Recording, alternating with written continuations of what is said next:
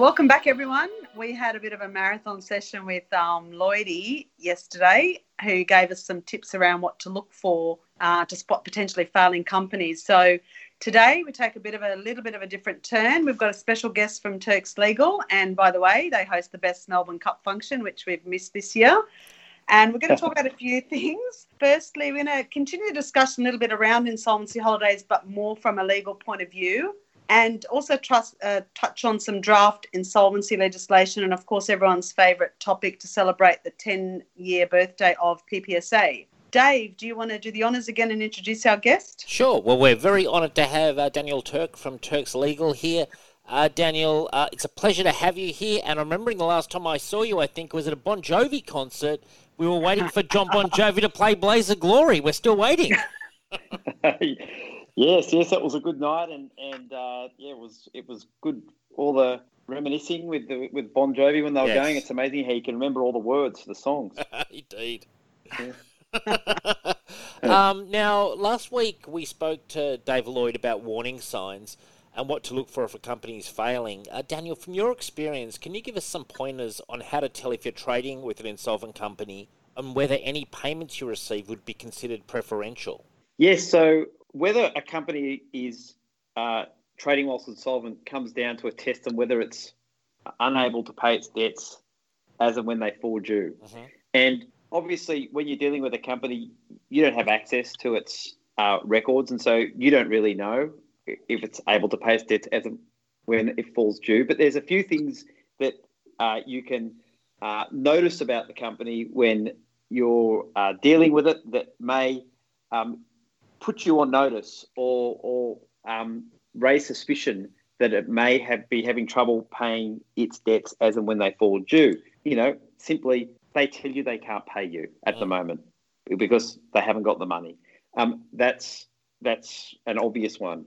Uh, they are part paying your invoices without giving any explanation why. So you're doing an invoice for two thousand two hundred dollars and you're getting paid six hundred dollars mm-hmm. Uh, with no explanation why why it's a part payment. You you may get unusually late payments. So you know you you may be in an industry where people don't pay you on time usually, but you know they they, they instead of paying you at net thirty days, they suddenly pay you at ninety days or over on some invoices. They're things that um, may raise suspicion, just unusual things with the particular customer mm-hmm. in, in relation to the payments that are coming into you that's unusual compared to what's gone on in the past. Yeah, Dave did mention that as one of the top three, just the um, noticing an extended payment term, payment pattern. So they're mm. starting to pay a little bit later. Um, so you've just reconfirmed that. We've, we've heard a lot about insolvency holidays around the world and what they're about, how they impact companies that are trying to collect debt. Can you give us a bit of a layman's explanation of what this insolvency holiday is in Australia?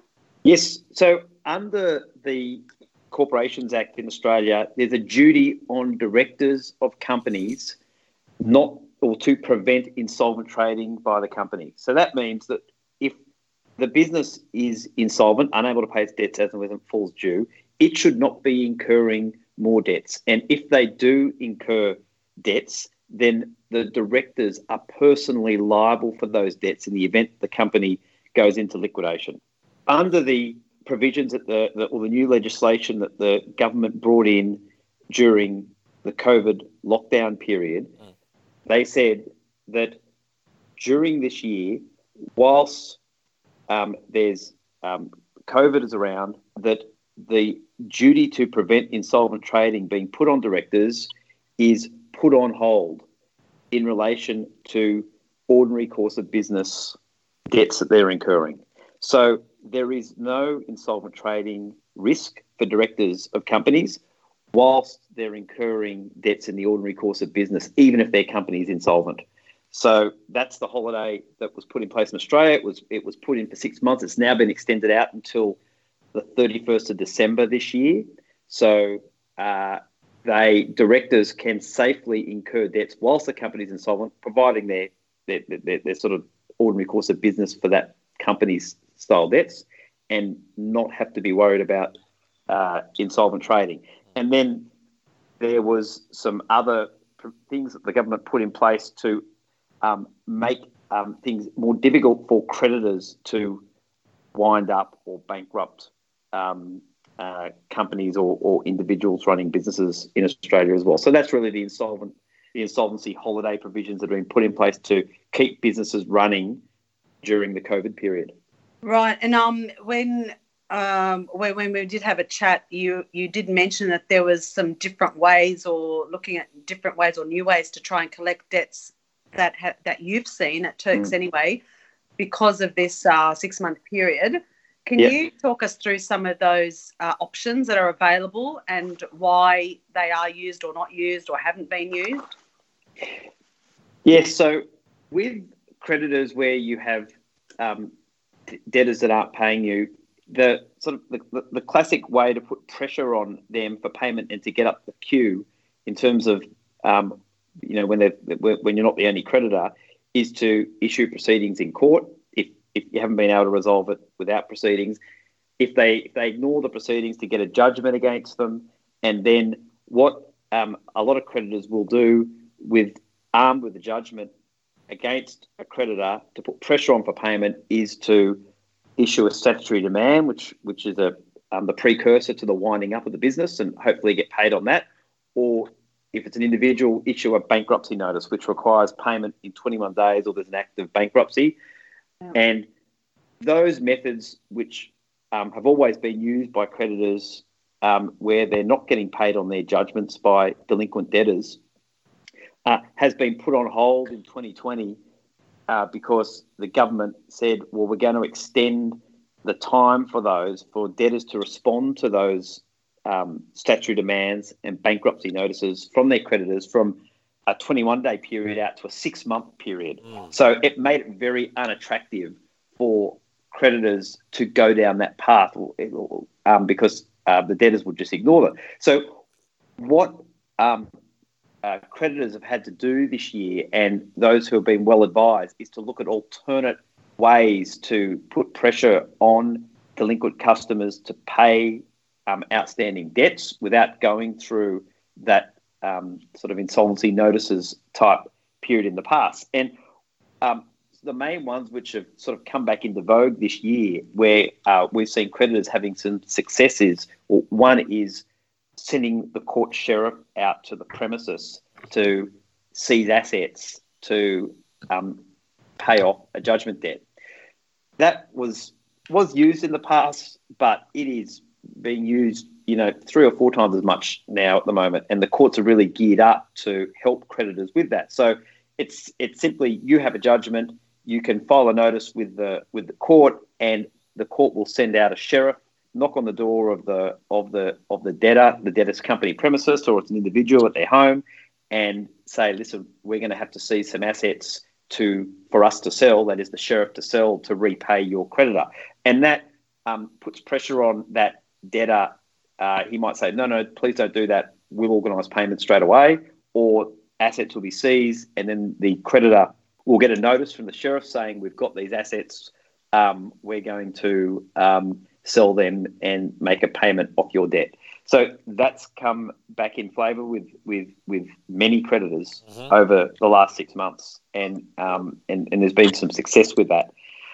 And another one which has been used is um, the uh, debt, de- sort of debtors examination. So what you can do is in all jurisdictions in Australia, when you've got a judgment, you can issue a notice on the debtor to um, detail what their assets and liabilities are, and you can organise for the debtor to be examined by an officer of the court or the creditor at court and ask be asked questions about his or her um, or the company's financial position so the creditor can then, armed with that information, make a decision as to what enforcement methods they might want to use when they when they hear about what assets may be available. And and a good one that people have been using is the garnishee order. And the garnishee order is where if you've identified that somebody owes money to your uh, debtor, then you can tell the court about that, and the court can make an order that that third party pays you direct instead of paying your debtor.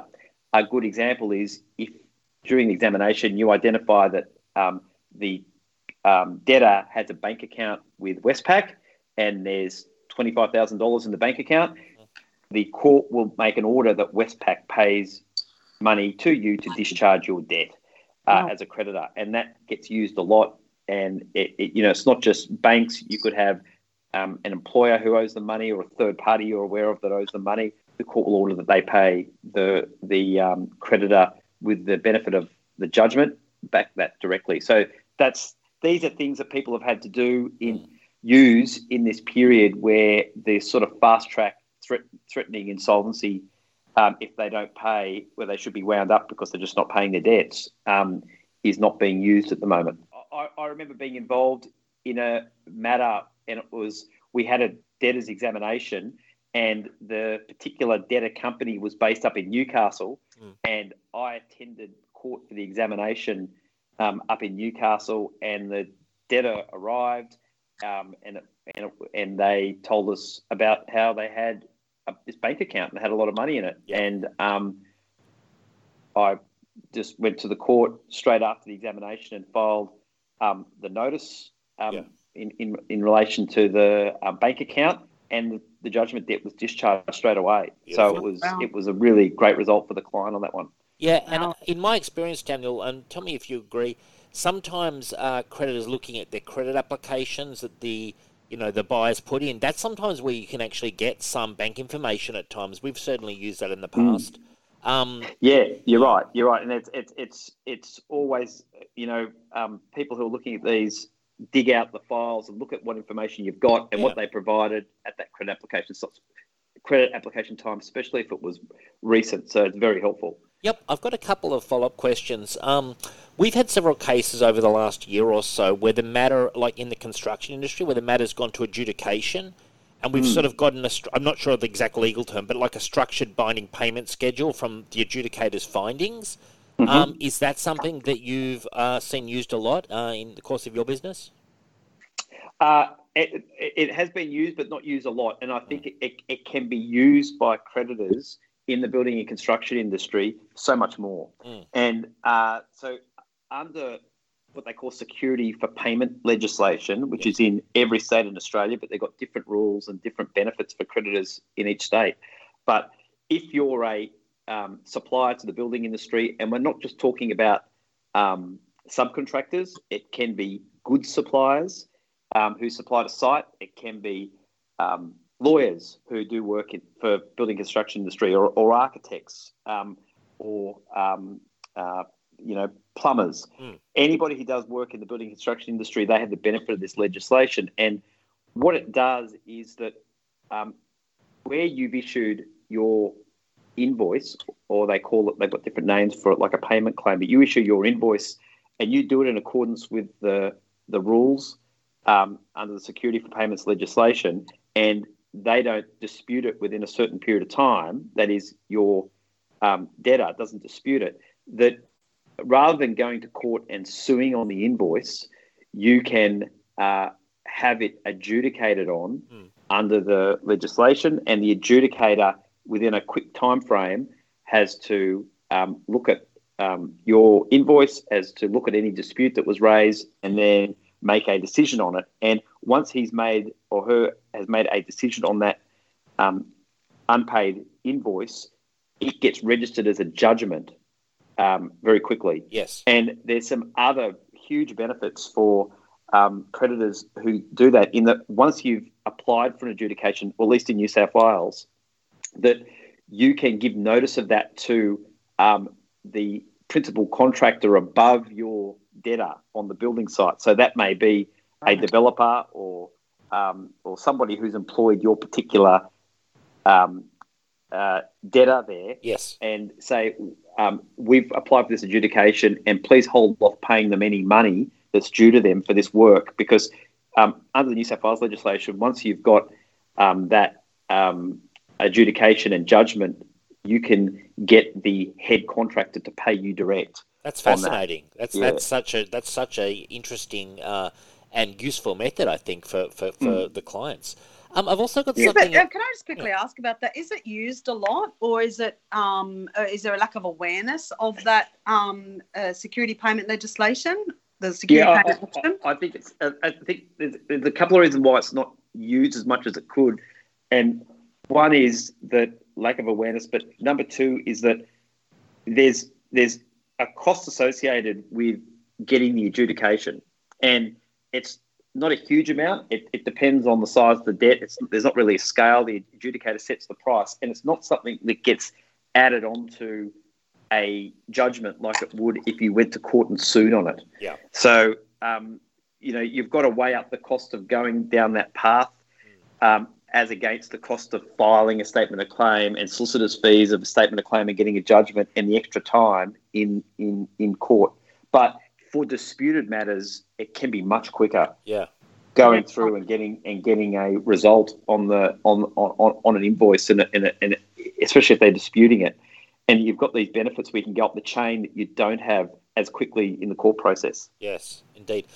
Um, I've got another question for you as well, uh, Daniel. Yeah. Something our uh, solicitors have talked about. Um, okay, you've got a judgment, all right, and Mm. let's assume for the sake of argument, you've got a judgment uh, not just against the company, you've got one against like a guarantor, against an individual. Um, Yeah. Issuing a writ behind the judgment, getting the sheriff to go out to the debtor's premises, and actually using the writ uh, as proof of insolvency when the sheriffs go to the debtor's property and they find insufficient assets. This is some advice that we've kind of heard about. Have you heard about this in your in your course of business? This technique? Uh, like like I think soon as um, somebody has a judgment entered against them Mm. that's unsatisfied Yes. uh, and that creditor, you know, a, a, a- a liquidator of that particular debtor down the track would suggest that Yes. the creditor should have suspicion of insolvency at that point in time, Okay. right? So at a minimum. Yeah. Uh, so there's always that risk. You know, you've sued someone, they've ignored it, you've got a judgment against them. It's easy for if they go if they wound up later on a liquidator to say you must have had had some suspicion about the financial position of that company at that point in time for that very reason. So, but yes, yes, and as soon as you start moving into um, enforcement options such as sending a sheriff out, Mm. that argument could be raised. But I think it's, in my view, it's probably not as big a thing to worry about as if you'd sent a statutory demand out Yes. which expired, which is an act of insolvency in itself. I think that would be more likely to be regarded as suspicion of insolvency. Okay. Um, Hmm. Do you think that we'll see a flurry of wind up notices when the government winds down all or most of the stimulus packages and there's an end to the insolvency holidays? Yes, I think I, I, I, I really do think it's likely there's going to be an increase in insolvencies next year. Mm. Number one re- reason is insolvencies have dropped off so much because of, of the protection um, legislation that the government has put in this year by at least 50%, and um, at, at the moment, at least 50% in administrations and liquidations and bankruptcies, probably even more by now. Uh, just to get back to the same levels as what we of what insolvencies were in Australia last year before any pandemic was around or or, or lockdowns, uh, is going to be a huge jump up Yeah. from where we are at the moment um, next next year. Then you've got the additional ones that have happened because of the way businesses are, uh, are looking at their expenses um, since this has happened, and and the flow on from the lockdown on businesses. So. I, I think there will be an increase winding up notices once they get back to 21 days. I think there's a lot of creditors who have obtained judgments, haven't had them satisfied, and sat on them because um, they didn't want to, um, you know, go through with sheriffs or garnishee orders or anything like that, and and maybe sitting on it and will say, all right, you know, the the, the debtor's had enough time now. Um, something needs to happen. We need to get a deal done, or or we're going to have to, um, you know, you, you should be wound up and not be trading on anymore. Yeah, it sounds like you'll be busy. Oh, look, it, it, it's we're, we're unsure actually, but you know that, that's what the experts are saying that there's going to be more insolvencies, and the government is certainly suggesting that, and the and and the Reserve Bank. But we'll we'll um We'll we'll, wait we'll, we'll see. see what happens. Yeah, yeah, Yeah. of course. yeah. We'll wait and see. Um, I'm going to switch topic a little bit here because um, even going back talking about sheriffs takes me back to the Dukes of Hazzard days. I haven't heard that word in such a long time. Boss Hogg. Yeah. Roscoe They've got a, you know, they Coltrane. look like policemen as well. Like they've got a uniform. Like they're proper sheriff. Yeah. You know, Wow. like boss Hogg. Yeah. Do they get to carry a gun? I, I, I wouldn't mind it. You know. I don't think so. Probably just a stun gun, Dave. Just a stun Okay. gun. Yeah. Maybe But, I could um, switch you know careers. it's not it's not nice for any debtor Yeah. uh, to have a knock on the door um, at home if it's an individual debtor and answer the door and there's um, two people in uniform Yeah. Yeah. manage these assets. That's not nice, and that's and and but it is something which um, uh, will put pressure on for payment, and and that it's it's been that that method of judgment enforcement has been around forever, and uh, and it's also you know rocking up at the business, and they you- you'd imagine they never rock up at a good time, No. um, and so it's uh, you know it, it it does force some debtors to want to get, get rid of the problem quickly. Yeah, yeah. I mean, if someone knocked on my door like that, I'd be worried they'd take my Xbox and my TV. I, you know, they'd have to drag it away from me. You know what I mean? yeah, yeah, Scary, yeah. even scarier. They rock up and they've got masks on. You can't see anything. yeah. Oh yeah, moment. they put stickers on the things and Yes. and, and yeah on, on the assets, and then say, all right, let's Oh, just wow. resolve. We're coming back to those ones with the stickers on it. That's right. They tag them, don't they? Actually tag the goods, and then yeah, Mm. yeah. That's interesting. Okay, well, I'm going to talk a little bit about or ask a little bit about PPSA now because it's uh, 10 years since that legislation came into effect. Um, so happy birthday, PPSA. But what are the what are the two or three most common questions you still get on this topic? Because it's not a topic that ever is fully satisfied in terms of knowing everything about it. Mm. Uh, I would say from our clients, um, and and many of our clients in terms of PPSA have to utilise PPSA because of their terms of trade, where they um, retain title to goods that they've sold until they've been paid. And one of the main questions that we get is that how do we get stock lists from liquidators and administrators? So when their customer um, has unfortunately gone into insolvency administration and the creditor wants to take advantage of its um, agreement with that debtor that they still own unpaid goods, that they need to know, well, what goods are there on site um, that we can come and get back. And, and it's, it's always a question. We're not getting details of what our stock is out there by the administrators and liquidators. And the answer to that is that at those meeting of at the meeting of creditors that where you go to, you should be asking them there and get their agreement to give you um, a list of stock to avoid you having to uh, go to court to get orders in your favour for production of those lists of stock. And the administrators and liquidators have got obligations under the legislation to account to creditors for the sale of their stock, which is subject to retention of title um, and and properly registered on the PPSA. So there's no reason why they shouldn't give those lists over, and you should be asking at those meetings. So that's that that's certainly a really common question we get all the time: How are we going to get the list of our stock there? Another question that comes up often is um, about how do we register properly, and why is it that um, some of our competitors have more than one registration Mm. against uh, their customer on the PPSA.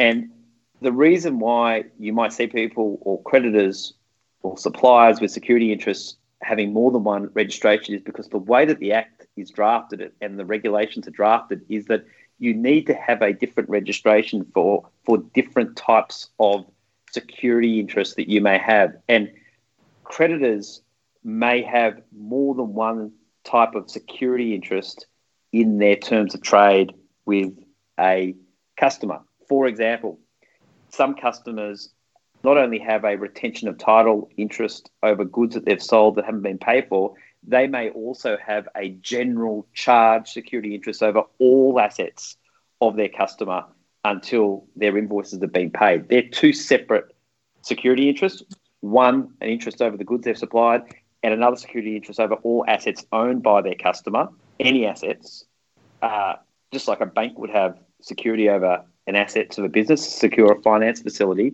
and, and you need to have a different registration for each one. And if you don't, um, you miss out on, on one of those security interests. See. Um, so, Daniel, the question is was life better or worse for, before the PPSA? Uh, I, it, I think it was um, actually better for lawyers. Right. Um, but but for, for, for, for uh, which is going to be music to the ears of, of, of, of creditors and businesses Yes. out there. Uh, uh, for um, creditors in a goods provided on credit situation, I think it's much better Mm. than it was in the past. And the reason being is this under the pre PPSA rules, to enforce your retention of title security interest, you had to write to administrators or liquidators on their appointment, tell them about how you've supplied goods and here's our terms of trade, and please don't deal with the goods. And if they didn't come to terms with you or they ignored you, you're, you would have to go to court and get relief against them dealing with your goods and to account to you on sale of the goods or you go and be able to collect your goods back. Yeah. Mm. Since the PPSA has come in, creditors that have got their house in order and properly registered on the PPSA, their security interests, are in a much better position in that the administrator or liquidator must deal with them um, because the registration's there. And if the liquidator or administrator makes a decision to ignore them and go off and deal with their goods, they will suffer the consequences later because of the registration that's on there. And so it, things have reversed in that the administrators and liquidators now write to creditors Mm. who they see on the register and say, please tell us about your interests and please tell us which goods that you're claiming over. And, you know, there's, there's always still going to be arguments as to whether or not they've, they've, they've, they've got a security in their terms of trade, whether or not they can identify their stock, all that sort of stuff, which you had in the past. But they're forced to deal with the creditors now, and, and they've got a obligation under the legislation to account to them on the sale of um, stock subject to PPSA and um, debtor receipts for the on sale of, of, of PPSA security interest. So I think it's much better for creditors, Mm. subject to them having those creditors having their house in order. Yes, yeah, that that's really Hmm. important. I mean, and that's what I see in our experience in the collections department. Like the the, the clients that we have who have that they have their house in order, they, they think it's a it's been a big plus. Really, that's the, that's the verdict I've had over the last you know Yes. X, X many years. Yeah. It's ten years Yeah. now, which is unbelievable, but it's it's flowing by. Yeah, and, and, and, and you know, administrators and liquidators who look at the register, they look at the terms and they say, you know what, these people have got a security interest. Um, there's all this goods there, and, and the savvy administrators and liquidators know which creditors are going to be able to identify their goods, know how good the records are of the company th- for people to identify their stock. They usually go to them pretty quickly and try and get resolutions made as, as fast as they can. Mm. Yeah. So, um, and and it's there's there, there's more situations now of of administrators and liquidators sort of rushing off to court early in large asset administrations to get orders allowing them to deal with the stock Mhm. because they know that um, they have to deal with those secured creditors or account to them later on. So there, there, there- there's more pressure on, on the administrators and liquidators now to, to um, include those creditors in, in discussions early. Yeah. Um, well, also wanted to talk about draft legislation. So, still on the insolvency subject, Mm. but we understand that there's some draft legislation being tabled that's um, potentially going to introduce a new type of insolvency classification. Yeah. And about a hundred page document. Wondering if you could just enlighten us a little bit on that and um, let us know what you know about it so far. Hmm. Yeah, well, there's there, there's been some draft legislation um, uh, that, that's been released, and you know it's it's been subject to comment by various bodies at the moment, with interest in in, in how in in how it's going to affect creditors and liquidators and the insolvency process. But in short, what the government is introducing is um, a sort of fast track insolvency style administration for companies with debts of less than a million dollars, where um, they can keep trading on, and a um, not an insolvency administration administrator, but a what they, what they're going to call a small business restructuring practitioner comes in and negotiates with all the creditors to try to get a deal done uh, on their debts. And um, unlike a classic administration where um, you know the company gets put in the hands of, of an insolvency administrator. In this one, the directors keep running the company, and uh, you know it, it keeps rolling on. The the small business there's a moratorium on on creditors being able to take action against the company during that period. So creditors have to stand back. Um, they can't chase guarantees. They can't go and get their goods back. Nothing like that can happen. Um, the company mm. keeps trading on for a period of time, and the small business restructuring practitioner, who, you know, it'll be either, you know, someone who's usually a liquidator, or it looks like the government's trying to include some other type of people in that, but hasn't been set in stone yet. But they will be saying to all the creditors, listen, um, this is what's available for you. If we can't get a deal done on this, um, that the company you know, may go into insolvency administration. But this is what we can do now, and the company keeps rolling on, and and and you know you'll still be a supplier and all this sort of stuff. So so that's what um, the government is looking to bring in. So we'll see what happens um, uh, with that, and, and, and, and it's and it's it's really trying to sort of fast track it and, and have a cheaper style insolvency process. So rather than having a lot of more insolvencies around the place that deals can be done outside of the sort of classic administration then a deed of company arrangement, which is um, which which the government certainly thinking is, is is going to be more expensive and take more time than what they're trying to put in place here.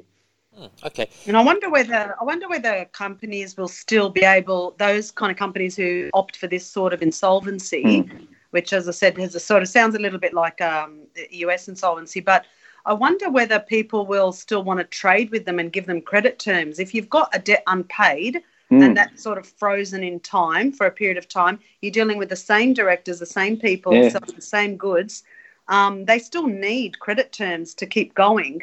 Otherwise, they wouldn't have filed for this sort of um, insolvency. So I'll, I'll be interested to see if it does come into play how and why people will continue to deal with them and provide them with that credit to keep that company going.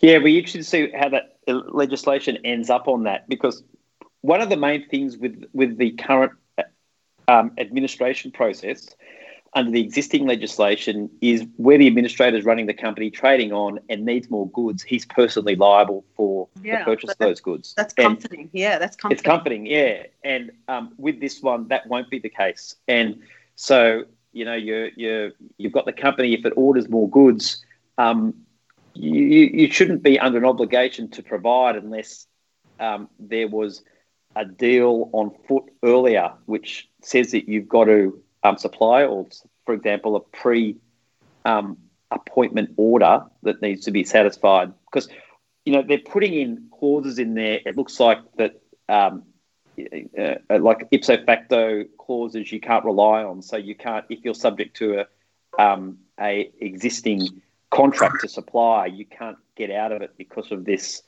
um, appointment. But we'll, wait to see what the legislation says. But if you're a order by order type supplier, like most creditors in um, a, a trade credit goods sold and delivered type scenario, then really, if they order more goods, it's a new order, and I, I would have thought you could say, well, no, I'm not going to supply you unless these other things happen, or I, or I have some sort of security. Um, question mark about uh, orders that were made before the appointment that haven't, you know, the goods haven't been supplied yet. You know, yeah, by the way that they're, they're, drafting it, and we'll see how the final version comes out. You know, yeah, yeah. there may be some pressure to, to still supply. If you had to, like, this is this is kind of a very open question. Do you think this uh, new legislation is a good thing for Australia, and who would be the winners and losers? Like, if you had to just wrap that up, what would you think? Uh, yeah, that's, that's, that's, that's a good question. I, I think that with um, any situation where you've got an insolvent company that's going to go into administration and there's some other process where something can be done quickly where creditors um, by agreement can take um, a payment rather than waiting through a, a lengthy sort of insolvency process, a, a insolvency administration process could be better because you know so much cost um, goes to you know insolvency practitioners in in, in insolvency administrations. They've Mm. got they've got a lot of work to do, Mm. and dealing with a lot of people and realization of assets. There's a lot of cost involved. Anything where um, everybody's happy with a quick deal being done, um, I think is a good thing. Uh, so, but a lot of people are questioning this as if, with any new legislation. People question it. You know, how, you know, there may not be that many companies that go into, they're in this situation that have debts of less than a million dollars. Yeah. Um, so we'll, we'll we'll see what that um, what that threshold's going to be when they finalise it once they've got feedback from all the all the relevant parties. Mm. But it will be something for everyone to think about, and you know how you know will be quite stressful for creditors where you get notification of this and then sort of nothing's happening for weeks, um, and and you're you know being put in a position to compromise on your debts where you sort of think you know I might do this compromise and then the company's rolling on business as usual um, uh, i- i- i- um, in a few weeks time. So, but you know it's and, and they may n- never have been really thinking about insolvency administration anyway, just sort of taking advantage of this. So we'll see what we'll see what happens. Yeah, no, that's, it definitely is one to watch. Yeah. Um, well, I just wanted to say thanks, Daniel. It's been really interesting listening to um, your thoughts on some of these topics, and thanks so much for joining us. Interesting listening to you talk as well. It's been great. Thank Thanks man. so much, Daniel. Uh, we've really Thank enjoyed David. it. Um, it's been an honour to have you on. Okay. Good on you. Thanks. Thanks for having me. Cheers. Thanks. Bye. Bye.